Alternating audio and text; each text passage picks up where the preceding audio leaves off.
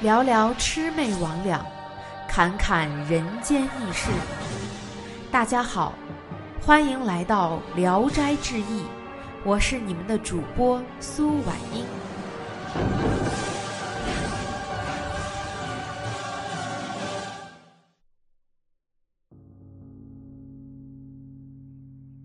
下雪。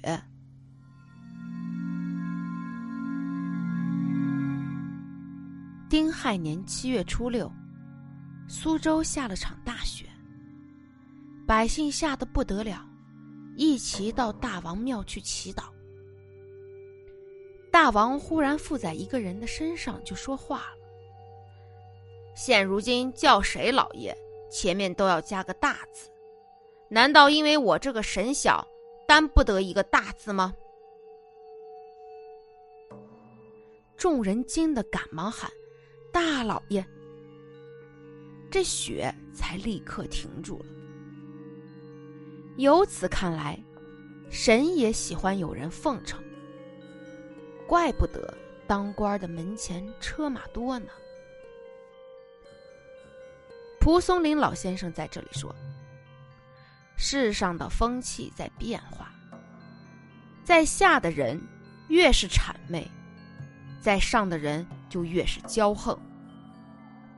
就在这康熙朝四十多年里，人们的称呼而不遵古代的礼法，是非常可笑的。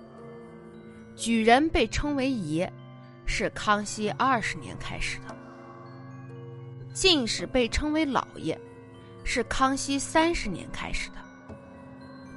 各省的布政使司、安察使司。和巡抚被称为大老爷，是康熙二十五年开始的。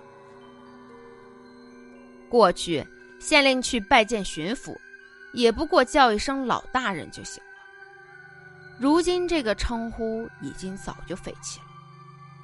即使有那么个君子，也是平常就谄媚，干什么都谄媚，而不敢说二话。至于绅士的妻子，被称太太，只不过几年的时间。过去绅士的母亲才有这个称呼。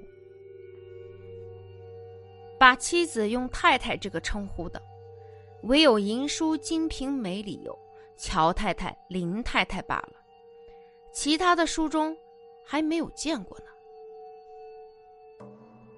唐代的时候。皇上想要给大臣张说加一大学士的头衔，张说辞谢说：“学士从来没有大的名称，臣子我不敢这样称呼。今天的大，是谁称他为大的？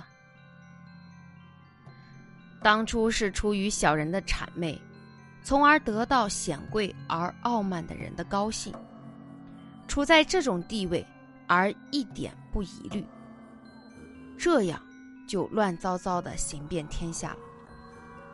我个人私下的意思是，几年之后，称爷的一定要再加上一个“老”字，称老爷的一定要再加上一个“大”字。只是不知道这“大”字上面再创造一个什么尊贵的称呼。这真不是用常理所能思议的事情呀！夏历丁亥年六月初三的那一天，河南归德府下了一尺多厚的大雪，庄稼都冻死了。可惜的是，他们不知道谄媚大王神的办法，这可真是可悲呀！